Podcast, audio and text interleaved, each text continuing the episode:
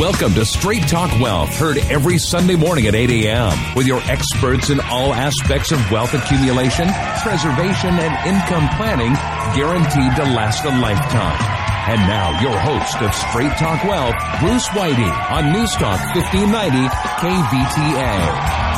Say hello to my little friend! I love it when a plan comes together. Good morning, Ventura! Hey, how you guys doing? It's another rousing round of Straight Talk Wealth Radio. This is the show where we combine what's going on in this crazy economic times that we live in. And how do you, what should you do about it? I'm trying you know? to think, but nothing happens. First of all, we got to convince you things aren't the normal, usual way they are. I mean, you know, there's this social veneer. There's this kind of covering that makes everything seem okay on the surface. I like pie. And, uh, you know, we have a pretty vibrant, uh, resilient society that we live in. But every once in a while, we get into these big messes.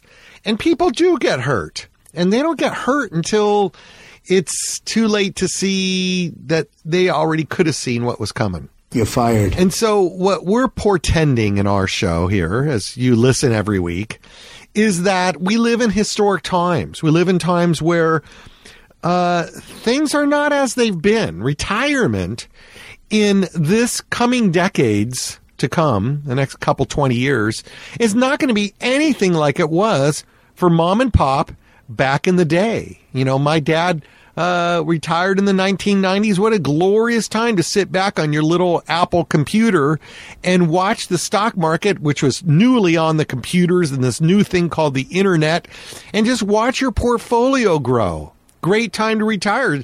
Ten years of just wonderful times, uh, just letting your money work for you. We're not going back to that. And if we are, and if you're experiencing uh, that kind of growth with no risk, with no effort, I'm going to tell you that these days, what it tells you is there's a bubble going on. And the problem is we should be alarmed when bubbles are growing. When the Shenzhen Stock Exchange in China is up one hundred twenty percent since the start of the year, that's where people should be alarmed. But they're not. They're alarmed when it comes down. It coming down is good news, but it's the coming down when people get hurt. So oh, no. What you're going to hear about today is we have a great, great show put together. Sorry to lecture you. I just thought I'd put the show in perspective for a minute and just kind of talk about what are we really doing here and why are we doing this and what's our purpose. And what we're really looking at is we look at a lot of uh, safe ways to get good growth on gains, but get it out of the crosshairs of the risk in the economy that is to come. And before I get even get into the conversation of what you should do and how you can keep your money safe and, and this solution, that solution, we first have to convince you that there's even a risk because the social veneer makes it seem very mild. People don't easily look at things that they can't see right on the surface. And you've got to scratch the surface to understand the bubble that we are in today and what it means to uh, to uh, people that are trying to save in their four oh one k and their I R A. So today we have a great interview. We're going to continue. This is part two of a great interview we have with Nicole Gelinas. Nicole Gelinas is a senior fellow at the Manhattan Institute for Policy Research in New York. Now, she is quite uh, outspoken. She's all over the place. She uh, uh, is an editor and a writer for City Journal uh, magazine in uh, New York City. And she talks a lot about their issues there, what's going on in their city e- economics and, and the management uh, of their uh, of their economy there. But she's also been on the national scene some, and she, I discovered a video that she did for Prager University, Dennis Prager's um, series of, if you haven't seen them, go to YouTube and watch these things. Uh, they're graphically laid out in good foundational concepts about the economy, about society, about politics that are just marvelously laid out. And she narrated one called Why the uh, Big Banks Should Not Be Bailed Out by Government. So I looked her up, and uh, we started an interview last week, as you heard. Last week, we went over the following topics. We just went over things like how we actually got here as an economy that must depend on government stimulus, and, and why when institutions fail, they always have to be bailed out, and how we got to a place where no one has to get hurt. We covered that. We talked about why people don't fear the boom and why investors Um, should have savings before they have investments. Uh, we talked about an interesting sociological uh, situation, which is that we are definitely suffering over recent decades of decreasing incomes in households, but the standard of living has been held up by rising debt. So if people have, as people have made less money, they've had greater access to debt. Feels like we're still living well, but nobody's got any savings around here. And that is a that is a clarion call for something up the road that's going to be very disastrous if we don't turn it around. Today, you want to know what you're going to hear about today? Today, Nicole and I are going to talk about the following. We're going to get into some details about what is the money trail from the Federal Reserve printing to the stock market. How exactly does Uh, money that is printed at the Federal Reserve and made loose, how does that inflate stocks and cause a bubble? What's the trail? And we're not only going to hear from Nicole Gelinas, we're going to hear from Carl Icahn, who's at, worth twenty-one billion dollars, and like he has to tell you anything. He doesn't have to tell you a darn thing, but he's worried that the average guy's going to get hurt. We, we're going to, he's going to talk about that money trail. David Stockman's going to talk about that money trail. If I have time, I will bring in some comments from my friend Harry Dent, who is always uh, in your face about things. And we're also going to talk about uh, where is the risk in the banking system today? Is there risk that the banking system could freeze up again? We're going to talk about China.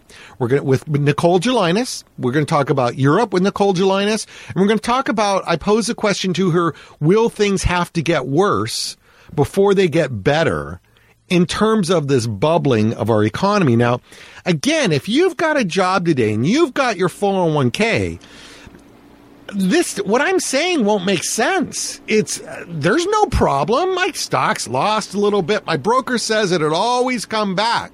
What I'm really trying to impress you in this show is there is a school of thought that things are not today like they've ever been in the past. We live in historically different times, and that you're enjoying a bubble. And again, no one wants to get out of the bubble when it is, uh, when it's at its best. You can never take a gambler out of the, off the table with his winnings. He's got to get hurt to walk away from that table. I don't want people to get hurt.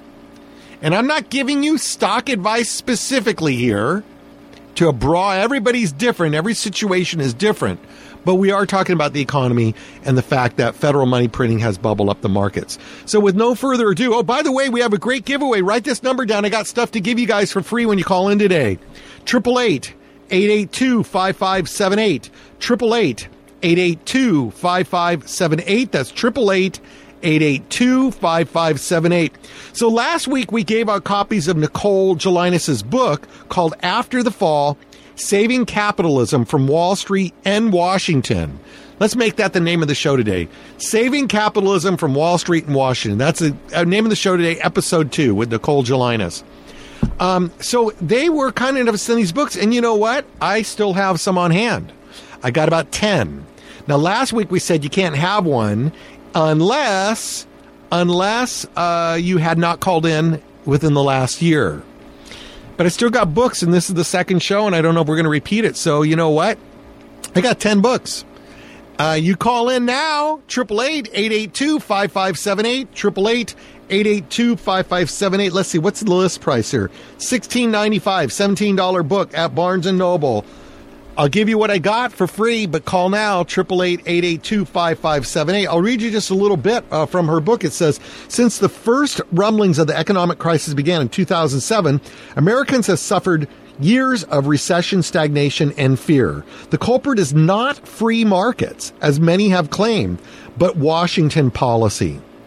The problem is how politicians and regulators have treated the nation's, quote, too big to fail, unquote, financial industry for nearly three decades. As financial markets melted down in two thousand eight, President George W. Bush made it clear that taxpayers stood behind large financial firms. Months later, President Barack Obama pumped nearly eight hundred billion dollars in, quote, stimulus, unquote, into the economy. A year after that, the Federal Reserve under Ben Bernanke attempted another eight hundred billion dollars rescue. Yet the economy remains stalled. Americans can't pull themselves up by their bootstraps, while Wall Street, operating under government protection, is pushing them down. Wow, that's an interesting thing. Now, if you own a lot of stocks, you don't think Wall Street's pushing you down, but you have a problem. There's a disconnect between the economy and the stock market. That's what this book is about. Call eight eight eight, eight eight two, five five seven eight, eight eight eight, eight eight two, five five seven eight. First come, first serve. Uh, we will give you a free copy of this book list for seventeen dollars. All right. First of all, I asked Nicole Gelinas about the money trail. Where is the money trail from the Federal Reserve printing to Wall Street? How exactly does it inflate stocks? Before I get to Nicole Gelinas, I want to talk, um, I want to let David Stockman give his version, followed by Carl Icahn, who will give his version, and that'll put some perspective and, and, um, and context to Nicole Gelinas' comments. So here's a short clip from uh, David Stockman on the uh, Bill Moyers show. What do you mean by the free money that banks are using uh, overnight? Well, by that we mean when the Fed, uh, Federal Reserve uh, sets the so-called uh, federal funds rate at ten basis points, where it is today, that more or less guarantees banks can go into the Fed window, the discount window, and borrow at ten basis points. And then you take that money and you buy a government bond that is yielding two percent or three percent, or buy some corporate bonds that are yielding five percent. Or if you want to really get aggressive, buy some Australian dollars that have been going up, or buy some cotton futures. Um, and this is really what has been going on in our markets. The cheap funding, which is guaranteed by the Fed, the investment of that cheap funding into speculative assets, and then pocketing the spread. And you can make huge amounts of money as long as the music doesn't stop. And when the music stops, then all of a sudden the cheap overnight money dries up. This is what's happening in Europe today. This is what happened in two thousand eight. And then people are stuck with all of these risky assets and they can't fund them. They owe cash to the people they borrowed uh, overnight from or uh, on a weekly basis. That's what creates the so-called contagion. That's what creates the downward spiral. Now, unless we let those burn out, Uh, it'll be done over and over. In other words, if uh, you know, if they, if a lesson isn't learned, then the uh, error will be repeated over and over.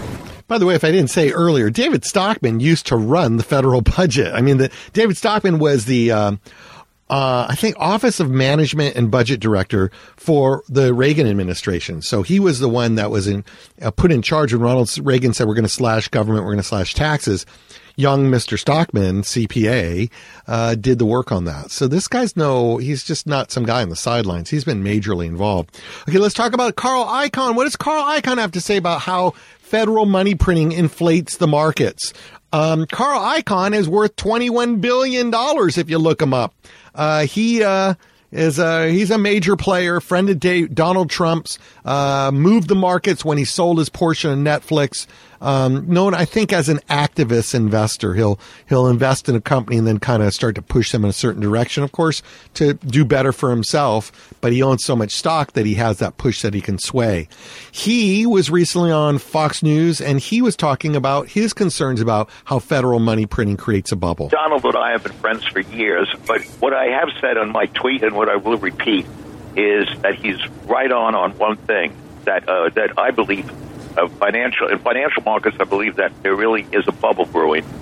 Just as in oh seven, I was very cautious and believed that the housing uh, market would blow up. I uh, will tell you that uh, that time, too, everybody said that, and uh, nobody did anything about it. And interest rates now are at a low that in the history of the Federal Reserve, they've never been held down this long, and I don't think anyone will deny that it's uncharted territory, and it could be very, very uh, destructive to uh, to our markets and our economy uh, because it's sort of like a drug, and uh, you, you become addicted to that drug, and when you take that drug, the longer you take it, the more difficult it is to get off of it, and you don't know what happens to the patient when you take them off, uh, it, when you're doing something that's uncharted. I think Uh, the Fed did a great job in oh eight, a great job and saved, I really think saved the whole financial community. But many of the very same people that took advantage of oh seven are taking advantage of the situation today. And then every time the Fed wants to raise rates, it talks about that, that uh, temper tantrum. Um, it, it's almost like a baby crying that they want their candy or they want the, whatever you're feeding them, and the Fed gives in to them. And I, I, I personally own a lot of stocks, and so I'm not saying this because I, I, I'm being hurt by uh, by this, but the, the the real issue is what is good for our financial uh, markets. And I think Donald's right in speaking out, and very few other people are speaking out. Well, so, uh, uh, Carl, it's good to have you. Neil Cavuto here. Uh, to follow on that, on that issue, Donald Trump is saying that it's all propped up on helium, essentially, and, and that it's unrealistic. Paul Volcker, when he was here with us, more or less said the same thing, the former Fed chairman, saying that this can't go on forever. But it is unwinding that, that that's going to be tough, right? I mean, Volcker said, yes, as any Fed chairman will tell you, he or she always looks at the market impact of their decisions. But that this has gone maybe too far, and that, that unwinding that or, or shaking the markets of this notion that the Fed is always going to have their back is, is not going to go down easily. And I'm wondering, your views notwithstanding, when the Fed does hike, let's say it does happen later this year, the, how is that going to go down? And I'm, I'm, is it going to be a tantrum? And is, is that something the Fed should even care about? Well, you, you've asked a lot of questions, Neil. You've thrown a lot of stuff out here. But I, I like to look at things simplistically. And um, what I believe is that it's very risky what they're doing because nobody knows what's going to happen. That this market is being built, and this is something I feel, in all modesty, I know something about. This market is being built on earnings. Everybody loves to see earnings, how well you're doing, what are sales going on. And the earnings, if you really dig into them, are built on these very low interest rates because uh, you don't have to be a genius or even a great C E O to understand that if you can borrow money at four percent or five percent, and incidentally, the high yield market is the most dangerous.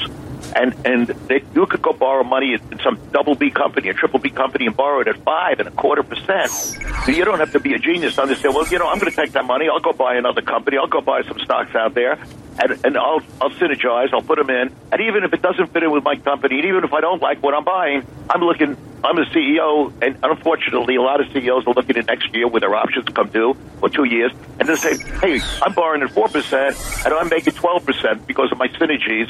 So my sales go up. I make more money. The market loves me because the market looks quarter to quarter, unfortunately. And as a result, you see a market that's going up artificially. Also, a lot of these guys are buying back stock, but a lot of these companies that are buying stock back, if you look at their balance sheets, they have no net worth. So you are building, I believe, a, a, a bubble, just like, uh, I guess, I think Volcker said it, and Donald said it. And, you know, uh, some people don't agree with Donald on a lot of things he says, some do. But the one thing you say about Donald that I think is great is he'll say what he believes, and he's not afraid to say it. And you should really talk about what is happening in our economy, and I think it's, it, it could be extremely dangerous. He's and a little he's like you. He that. says what he thinks, Carl. Um, well, I, so, yeah, I, I do. I, I think Donald does it more than I do it. Yeah. Okay, hey, we'll circle back on this thing about buybacks. Buybacks is a key way that Fed money printing links into the leaks into the markets. And Harry Dent and I had a discussion on it about a year ago, uh, where Harry really called these buybacks sort of an artificial inflation in stock prices. But I want to get to our guest of the day, Nicole Gelinas. Nicole Gelinas, I will remind you, is a senior fellow at the Manhattan Institute for Policy Research.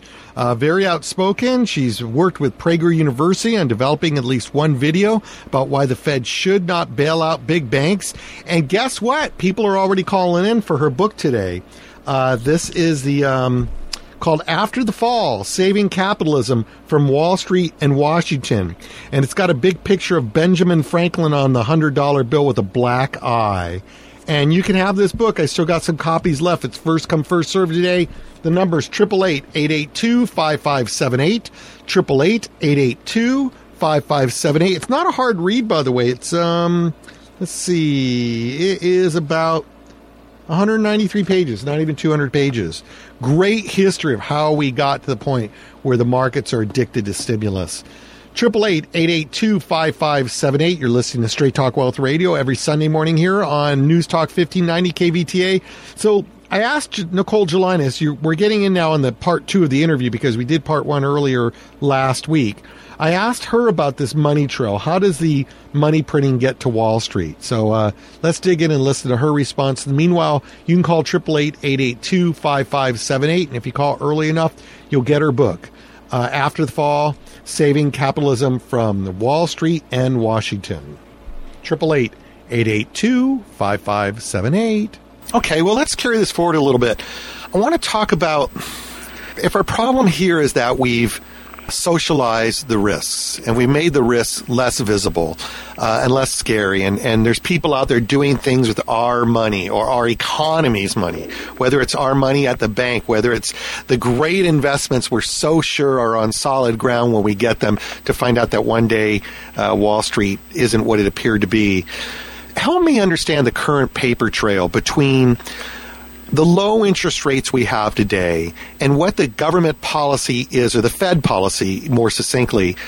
How does that create the current Wall Street bubble? Help me help me understand the paper trail here, because the brokers are going to talk about good earnings. There's great earnings. That's what, there is no bubble. Their earnings are fantastic. But help me understand how maybe we get from cheap money at the Fed to inflated stock prices, where that trail is. Sure, and uh, you know, the price to earnings ratio is, is still pretty high, and also how are companies making these earnings? They have really managed to grow their profitability over the past six years through cost cutting. You know, it's a massive, massive cutting of employees in Western countries and hours and benefits. And so, is that it's wonderful that earnings are good, but if you are trying to earn money working at one of these companies, it's it's not so wonderful. But I think, you know, how, and as to the broader question, how does the Fed help to create a bubble? Yeah. Since two thousand eight, what did we see the Federal Reserve start to do? Cut interest rates. And we've never had interest rates at zero before. Now we've had zero percent Federal Reserve interest rates for going on well over half a decade now. And people may say, well, wait a minute, interest rates aren't at zero percent. You know, I can't borrow for zero percent. My credit card is nineteen percent. My uh, my mortgage is, is four percent. But the banks can borrow more or less for free. In fact, sometimes they have to pay money to keep their money at other banks because there's just so much cash out there. You know, people, the financial institutions have no idea what to do with all this cash, and the Federal Reserve's answer is, well, we'll give you even more cheap cash. So where does all this money end up? Ends up in the stock market around the world, not just the American stock market, ends up in global real estate markets. You know, cities like New York, London, even L A to some extent have their uh, high-end real estate bubbles. But, Nicole, wealthy- I, I think the trail goes a little bit uh, obscure. In other words, are you saying that banks are investing in stocks or banks are investing in real estate? That's where I'm, I, I sometimes on our show and with our listeners try to really dig, scratch a little bit deeper, which is, okay, the banks get free money, but are we saying that the banks are buying stocks?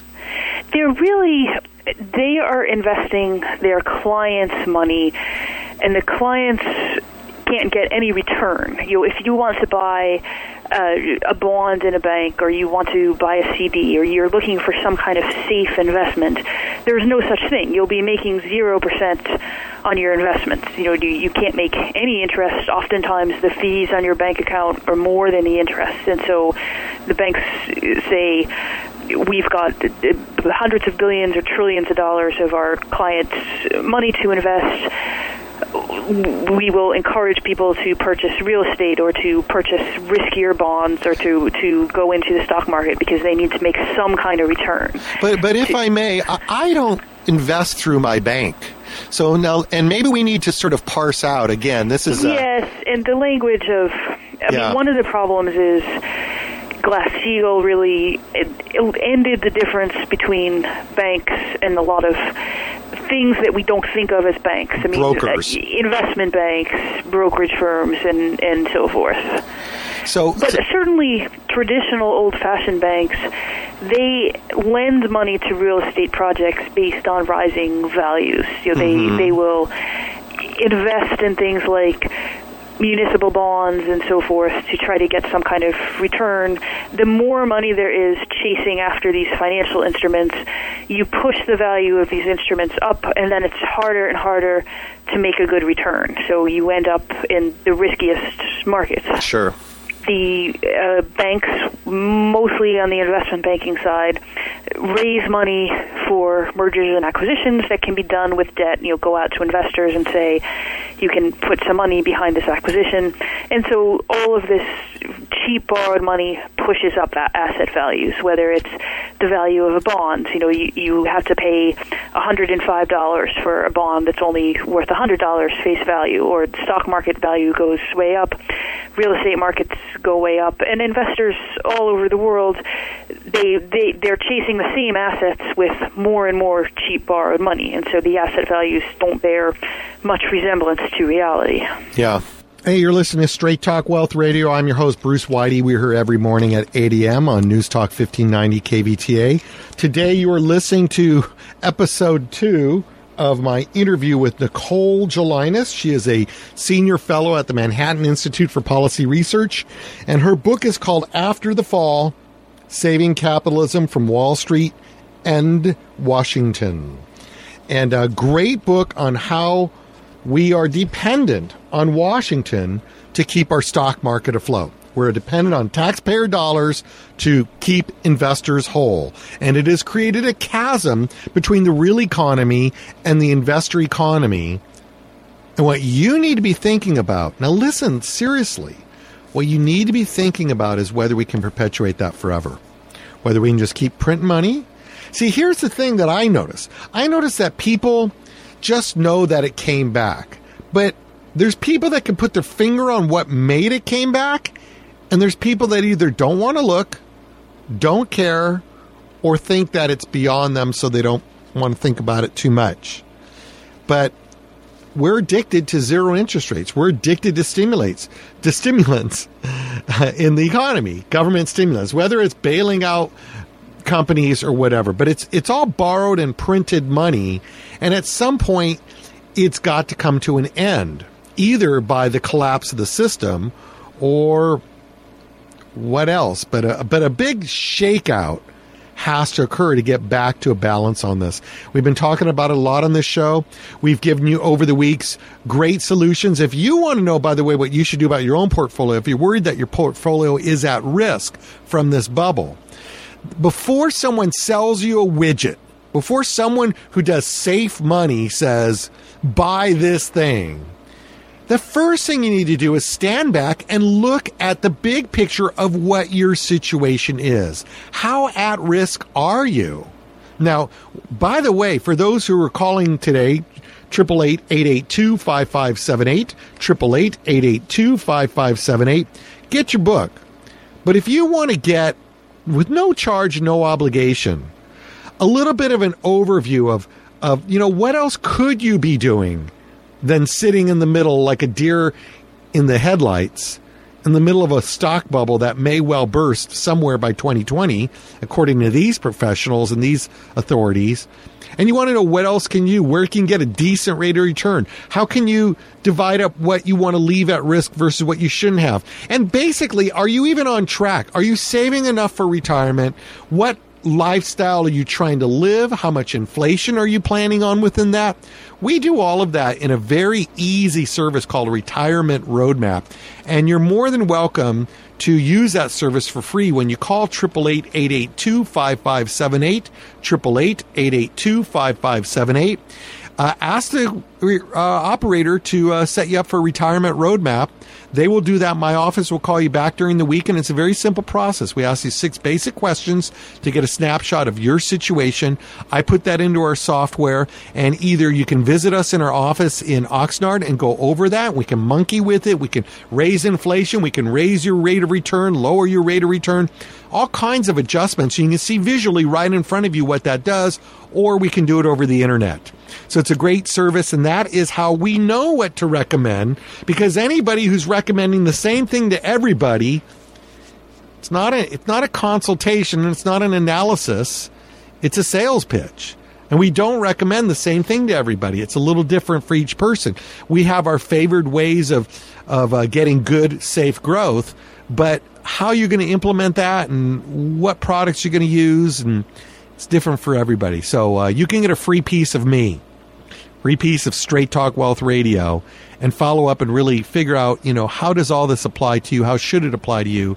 By calling eight eight eight, eight eight two, five five seven eight, eight eight eight, eight eight two, five five seven eight, and ask the operator for the retirement roadmap. Tell the operator you want a free retirement roadmap, and we will be happy to oblige you and take care of that for no charge and no obligation. Okay, the next clip here is I asked Nicole, where is the risk in the banking system?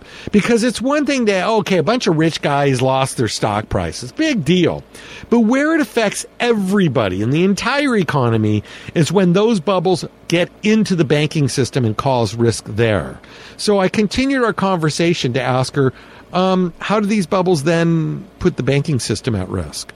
And again, you can get her book, which is called After the Fall, Saving Capitalism from Wall Street and Washington, or you will include it any way you look at it. We'll include it when you order a free retirement roadmap by calling eight eight eight, eight eight two, five five seven eight, eight eight eight, eight eight two, five five seven eight.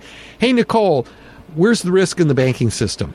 Where is the risk in the banking system or the overall system? Where do you see the crack potentially happening that could bring us to our knees again uh, in the current circumstances? Well, the is there enough liquidity if people want to start selling these assets? You know, China may be a test of that, but people who have invested in high-quality corporate bonds or municipal bonds or uh, bond funds, you know, the, the E T Fs that themselves invest in bonds, it's easy to buy things when the value is going up. What if suddenly everybody wants to sell these things because interest rates are rising or they don't think these investments are as safe as they were? Would the market fall precipitously and, you know, cause people to be concerned that things that they invested in that they thought were safe are not so safe? I mean, that's a, a risk anytime, really, but it, it is exacerbated as this uh, the years since two thousand eight go on. We're just on schedule for just a normal cyclical recession at some point. You know, we'll we'll be lucky if, if we have that. It, could we have a worse financial crisis? Also quite possible. But I think, you know, people tend to, they're always worried about when is the bubble going to burst, you know, what's going to happen. I think the the bigger issue facing us is how do we provide people with middle-class jobs without relying on these constant bubbles, you know, whether mm-hmm. it was the tech bubble, the housing bubble, now this global asset bubble. We have a difficult time just sort of maintaining ho-hum markets and allowing people to to make a decent living through that way. So uh, what what do you see as um, what, what do you see as how, well l- l- let me just summarize that for a minute before I ask you my yeah. question. So so we have we have a couple different areas here, and it's interesting because uh, I think as a, an, an academic and as an e- economist where you are at in a university, your focus is uh, quite often the, the very macro picture about jobs and the economy. And of course, we have a lot of guys out here, and they're worried about their, their statements. Okay, so I want to merge these two worlds because they are in fact connected. Yep. But I guess, so when we talk about risk, oh, I know what I want to ask you here.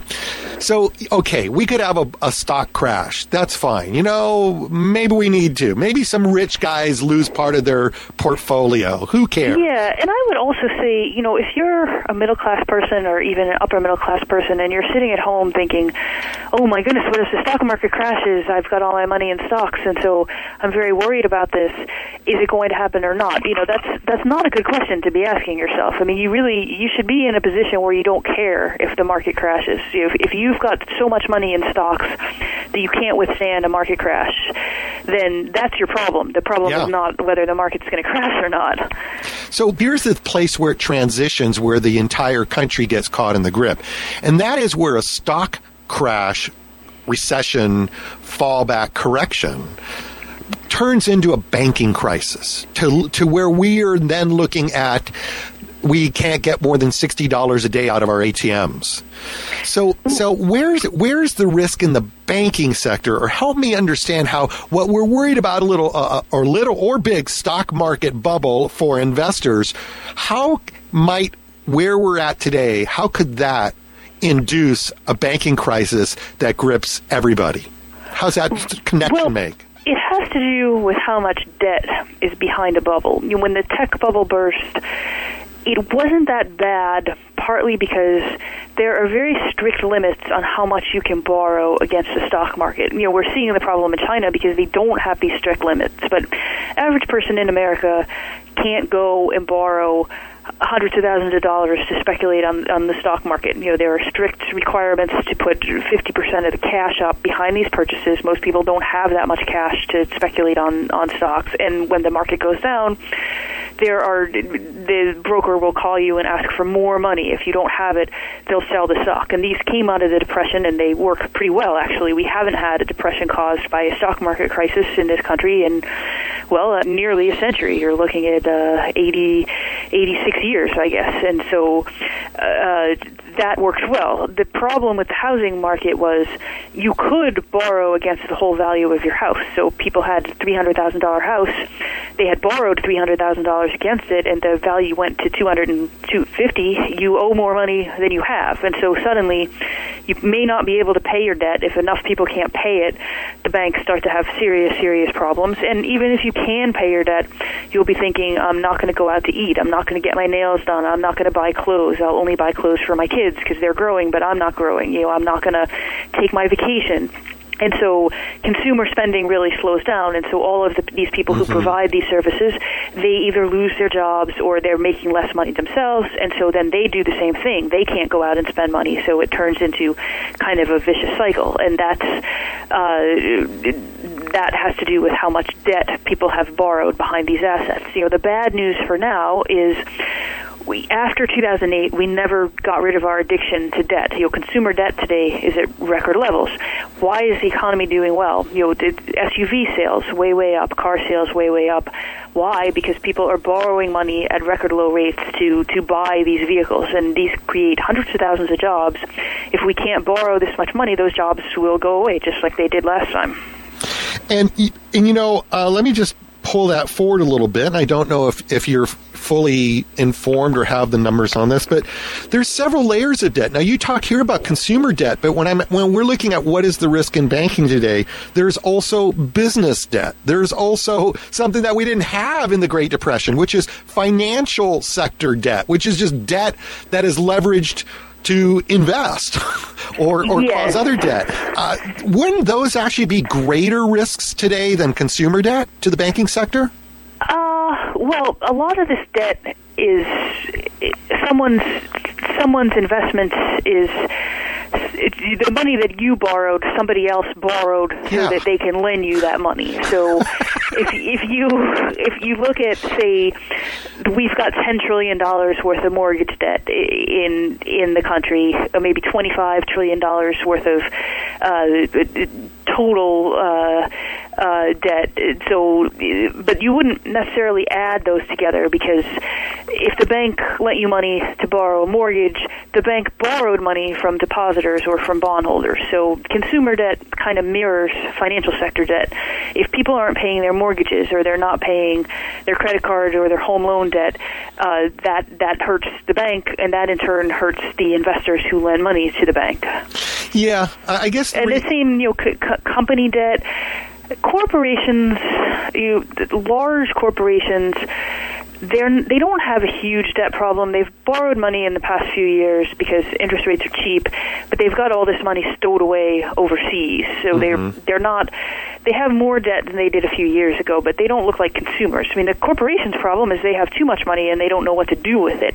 Their debt problem is more when consumers can't borrow, they stop buying corporate products.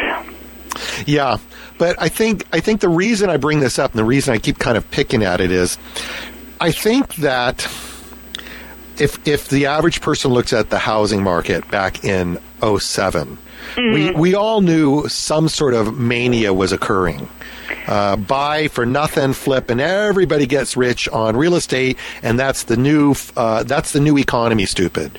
Sure. Uh, I don't think we see that mania going on, so I think there could be a little bit of an obscurity to to the average person about why the banking se- banking sector is probably not at risk anymore, because if we understand that debt is it's the debt that's involved in the, the fl- inflated bubble. And if the bubble breaks and that debt starts to break, well, I don't see a lot of houses that are uh, being flipped like this anymore and all that mania. So I don't think the banking se- sector's at any risk. My sense is, and correct me if I'm wrong, my sense is that it's a different kind of debt today that ha- that could have the banking sector on the edge. Am I wrong or am I right about that? No, I, I think the the overall problem is we have pushed asset values back up. So there may not be a housing bubble in the sense that bef- between two thousand and two thousand six, house prices may have doubled. They haven't doubled again, but they still may be at values that are not realistic. And so we've had... I guess the housing bubble peaked in two thousand six, so we've had almost a decade of collapse and stagnation in the housing bubble market, uh, or, or in the housing market. Mm-hmm. Could, if we have another problem and interest rates go up, do house prices then just go back to stagnating or growing very, very slowly? And it takes it takes people even longer to make up for all the losses that they suffered in two thousand six. So I think it's a different problem in that there's not a mania that's driving consumer spending, but there is a recovery that makes people feel better, and is the recovery real? I think with other global asset markets, you know, the stock market, the high-end real estate market, the valuations, it's hard to say they have anything to do with fundamentals. Yeah. And we have a huge, huge disconnect between the value of stock market, the high-end real estate market, and so forth, with the amount of money that that people are, are making. The health of the average worker, it looks nothing like the health of these asset values. Yeah. All right. Well, that was a long one, but that was a good clip to kind of just look at the uh, look at where the risk is in the banking system, and uh, is it the same as it was before? Hey, listen, we're still going to talk to Nicole a little bit more about China. We're going to talk to her about Europe. Going to talk about, will things get worse before they get better? Uh, the number here, if you want Nicole Gelinas' book, this is Straight Talk Wealth Radio, heard every Sunday morning at K V T A fifteen ninety News Talk in Ventura. You can have Nicole Gelinas' book. You're listening to my interview with her. She is a senior fellow at the Manhattan Institute for Policy Research, very outspoken, very involved in New York City uh, economics and policy uh, direction and all of that. Writes a lot about the city there, but she is occasionally on the national scene, and I got to Got a chance to uh, speak with her. Her book is called After the Fall, Saving Capitalism from Wall Street and Washington, and I still got a few copies left. So you can have it for free. It is a seventeen dollars book at Barnes and Noble. You can get it by calling eight eight eight, eight eight two, five five seven eight. eight eight eight, eight eight two, five five seven eight. First come, first serve on this. eight eight eight, eight eight two, five five seven eight. Uh, let's go into, let's just keep this thing rolling. We're almost out of time. I asked her a little bit about what's going on in China. Uh, um, amazing. You know, you've heard us talk a lot about China and the Chinese real estate bubble. The real estate bubble is starting to cool off and contract, and so the money's flowing to the stock market. Oh, insane. Uh, the uh, Shenzhen index up one hundred twenty percent at its peak since the start of the year, and now they are feeling what happens. And, and, and, Chinese government is buying stocks to keep the markets up. Hmm. Kind of a mirror image of what we've done in a way, just a little bit more right, less lipstick on the pig. Let's talk to Nicole about it. Is the Chinese bubble, is the Chinese asset bubble uh, influencing our uh, high-end real estate bubble? Sure. The... For years and years, wealthy Chinese individuals, they've wanted to put money overseas. How did they get wealthy? Because they started trading with us. They were able to hire a lot of people who once did jobs in America, exporting products and services to the U S, made some people very, very rich, and they took their money and they put it back into New York City apartments, or a house in, in Los Angeles, or a, a, a house in London, and so forth. So some of that money is recycled back to us in the form of higher asset prices. And I want to, and I want to just talk about global risk here, and then we'll wrap this up. Um, in a nutshell, tell us what's going on in China. Well, uh, the Chinese, after two thousand eight, they kind of had the opposite problem that we had. You know, they, they have a export-based economy. They employ uh, hundreds of millions of people exporting products. And so if their export partners, if the U S, if Europe, if they're cutting back on their consumer spending, they're not borrowing as much, their economy loses jobs. And they did not want that to happen for a lot of reasons. So they started putting more and more of that money uh, trying to keep it at home, you know, building apartment complexes, building subway systems, building infrastructure, some of which is needed, some of which is really not needed right now. Uh, and then even that has started to peter out over the past couple of years. You know, they have their own real estate bubble and excess and so forth, and so they've been encouraging people to put money into the stock market. You know, borrow a lot of money, and this is a case where Chinese banks do let people borrow money and put it into the stock market. You know, this is a reform wow. that we enacted after the Great Depression, but they were going in the other direction because they want people to feel wealthy so that they're spending money, they're investing money. And now the problem is it's gotten so out of control.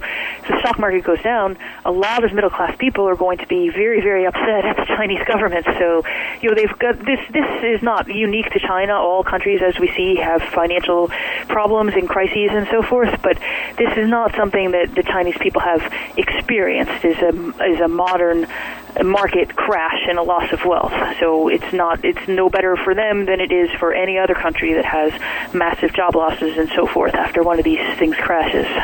Yeah, it almost seems like they've gone from the slow train wreck of the real estate uh, yeah. market to the fast train wreck of stocks.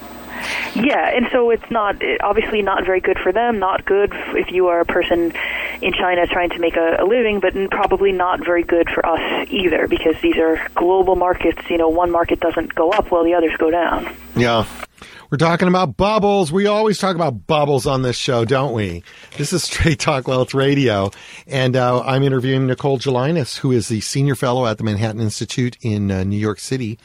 And um, we'll continue again. We're going to talk about Europe. Listen, while you're listening, if you want a copy of her book, call eight eight eight, eight eight two, five five seven eight, eight eight eight, eight eight two, five five seven eight, and ask for your free retirement roadmap while you're at it, because that is where we can sit down with you and tell you how to get out of risk, how to get safer, how much risk should you take. We don't get people all out of stocks, by the way, but it's about balance. I am seeing, I can't tell you the amount of people I've seen in their sixties, seventies, and eighties, one hundred percent in stocks, seventy percent in stocks. The Fed has created an environment where there's nowhere else to go at ri- but to be at risk.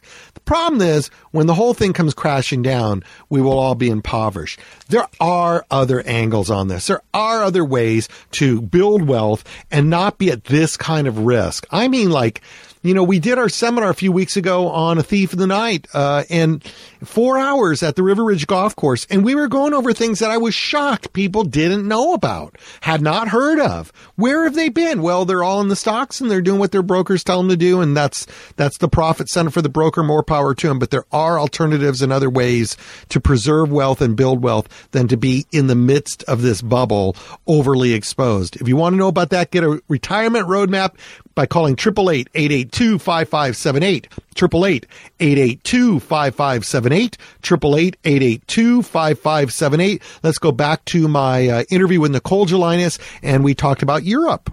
Okay, let's let's move on globally here for a minute. What's going on in Greece, and can can Greece get fixed? Is is there going to be an extension solution to Greece, or um, is is it a lost case? Well, Greece's problem is, I mean, there's a lot of problems. You know, every country has problems, but their their main problem is that they borrowed way too much money. They owe one hundred seventy-five percent of their gross domestic products. You know, countries in the West, they may owe fifty to seventy-five percent. Japan owes more money than Greece, but most Western countries do not. Mm-hmm. They cannot pay back this borrowed money. You know, they could do they could do twice as much austerity as they've already done, and they still can't pay back this borrowed money. You know, sometimes you just cannot pay back the money that you owe, and it's the lenders who should have thought of this before lending this money, and so they will have to default on, on I mean, they, they did default, but they will have to permanently default and take some, the lenders are going to have to take some real losses on, on this debt. After that, they've got the normal problems of, you know, not having a competitive enough economy. You know, their retirement benefits, although they've raised the retirement age and so forth, they could still do more of, of that. Uh, so they've got, you know, normal kind of profligate country problems, the problems that an aging, aging country has, and supporting its retirees. But most of all, the euro allowed other European investors to lend them way too much money without ever thinking, is this a stable environment to lend money into? So what's our risk? What's our concern about the frailty of Europe? I mean, how much can we really be affected by what happens over there?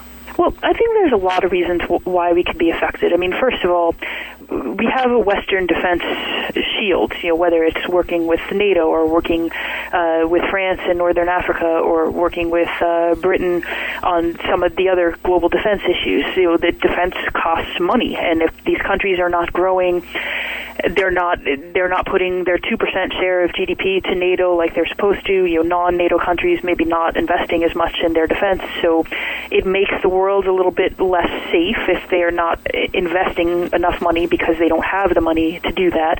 And I also think, you know, on a less grave basis, if Europeans aren't doing well, they're not traveling, they're not spending money here, they're not buying our products and, and services and so forth, you know, in general, it is in our interest to have a healthy, sustainable Europe and Asia. Now, here's the thing why I'm so concerned about this debt. And I know you're not going to get that much vibe from her about what this means to investors. She's going to look at what it means. She's a, an academic. She is an economist, and she's looking at maximum employment and jobs and building a middle class. And you and I are looking at our four oh one k's and our I R As and our brokerage accounts. A little bit different effect. But what I want you to understand is when you have asset prices that are swollen on the fact that they're built on debt, you have huge debt, you're stretching, you're stretching and stretching and stretching a bubble. So the point is that whole bubble is built on the idea that these asset prices are worth the fact that they're built on debt and the debt's going to get paid off. But when you have a disruption like the country of Greece busting its debt, where she said they can't pay their debt, they're going to have to, then what you have is a very tightly stretched asset price level around the world suddenly realizing that the debt that it was built on ain't going to get paid. And that's where things change very, very rapidly. And uh, the banks and big investors around the world run to the exits and try to protect themselves from that bubble bursting, which was built on debt that now it's realized clearly this ain't going to get paid. So the assets that bought on that debt aren't worth what they were sold for either. And there goes the markets, there goes asset prices, there goes stocks. You get that run of confidence, people get scared, there goes stock prices. That's the story here. Now, I interviewed Harry recently. I'm going to try to get to this clip real quick. And I asked Harry Dent, a major economist, talking head on all the shows. If you listen to our, us, you know that we're good friends with him. And I asked him how big this asset burst could be. Uh, one other point about boom and bust. You mentioned in there that there's, and I think this is where people really have to get their wits wrapped around, there's two hundred forty-seven trillion dollars of financial assets globally, including loans. So we're counting borrowed and somebody owning a loan as a, as an asset. I predict, you're stating here that you predict, at least one hundred trillion or more of those assets will disappear before this economic season ends. Now, that is why you say that uh, that is, you say that because of that breaking, that's going to be the very dead end of the Q E playbook, that something for nothing Q E will not run amok next time. And this is the crux of it, because everybody expects they'll go do it again. And so we'll have this inflationary crisis because now they'll print ten trillion or twenty trillion, where last time they only printed three trillion. You say that that very event is the dead end of the Q E playbook, and that yeah. it won't run amok next time. So why not? And if not, what's that going to look like if they don't Q E again? I mean, that's that's the million-dollar question. They will Q E again. But do people lose confidence if after six years of unprecedented Q E, and I'll tell you, every person in this country, even the most liberal, is sitting there thinking, do we really get something for nothing? Can we really come out of this economic crisis by just printing money out of thin air? But... But they want it to happen, and it has produced benefits. We would have been through a Great Depression already without this. So people are like, ah, I'll give it the benefit of doubt. If this thing fails, and, and, and if I'm right, in the next two to five years, we go into a greater downturn, who's going to tell, who's going to say to governments, oh, yeah, why don't you just double down or triple down? Aren't you like an addict in Las Vegas betting on a better outcome after you've lost all your money? I don't think, it, you know, at some point, any bubble has to fail. Nobody has ever, ever, and if anybody has studied history more than me, I want them to call me up. I've studied history so far back, I don't even talk about it because people think I should get a girlfriend, you know? This has never, ever happened. No bubble has lasted even this long, and they don't last, and they burst because you can't keep going in this direction and get productive investment again. The next younger generation will never be able to afford a house if home prices stay at this level. Um, They'll never be able to pay off the debt of the baby boom generation in all these countries around the world. We have to reset this thing. It's going to cause some casualties, but the casualties, like in the thirties, should be the banks and financial institutes and certain governments. It shouldn't be the everyday person paying this price. They didn't cause this crisis. They just followed along. Yeah. Hey, look, you don't have to be a deer in the headlights all all this. Now, I should have actually gotten into this earlier, and I just re- light went on here. I need to tell you a story about something very simple. This isn't advice. This is just for your educational information. There's an index, for example, called the J P Morgan Mosaic. This index tracks a, a non-correlated assets and is much more diversified than just stocks. Now, something as simple as that, that is mixing things like equities, fixed income, commodities, uh, precious metal, energy, and traditional equity and fixed income options. Just by f- you having a more diverse index, I'm going to give you some interesting stats. When the dot-com bubble burst and the S and P five hundred declined negative forty-seven percent. This J P Morgan Mosaic Index would have grown seventeen point five. During the financial crisis of two thousand eight, when the S and P declined fifty-six percent, the J P Morgan Mosaic would have grown nearly eight point six nine. Now, this is back tested. And then, so if you look at this back look against this, Uh, the actual chart that we have, and if you ask for Retirement Roadmap, I'll turn you on to this. I'll show you all about how you can get a piece of something like this. It's just a small sample of how you can diversify out of, into enough asset classes that you don't get so damaged by the next bubble bursting in stocks. The graph that we have shows actual and back-tested performance in which the index experienced. This particular index, it's one of several that we work with, experienced a sixty-nine percent higher compound annual return than the S and P five hundred with seventy-nine percent less volatility. sixty-nine percent higher annual return, seventy-nine percent less volatility. I will send you the brochure if you ask for a free retirement roadmap when you call eight eight eight, eight eight two, five five seven eight. eight eight eight, eight eight two, five five seven eight. Those years I'm talking about, that sixty-nine percent better return. Return, seventy-nine percent less volatility, nineteen ninety-eight to twenty fourteen, right up to date. Find out more about this and all the other ways you can protect yourself by calling eight eight eight, eight eight two, five five seven eight. Get a free retirement roadmap. We will take care of you. We will not sell you. We will analyze, we will consult, and we will figure out how you can achieve your goals when you call eight eight eight, eight eight two, five five seven eight. We'll keep you out of the, out of the disaster, out of the bubble, and we will get you safe and get you to where you want to be. But it's going to be a little different way of thinking. eight eight eight, eight eight two, five five seven eight. Ask for your free retirement roadmap. eight eight eight, eight eight two, five five seven eight. eight eight eight, eight eight two, five five seven eight. See you next week. Content of Straight Talk Wealth Radio is for educational purposes only. Any discussion on financial products and their features is subject to change without notice. Consult your own tax, legal, or financial advisor as to your specific situation. Tax-free benefit specialist and insurance services. California license zero E four eight one four seven.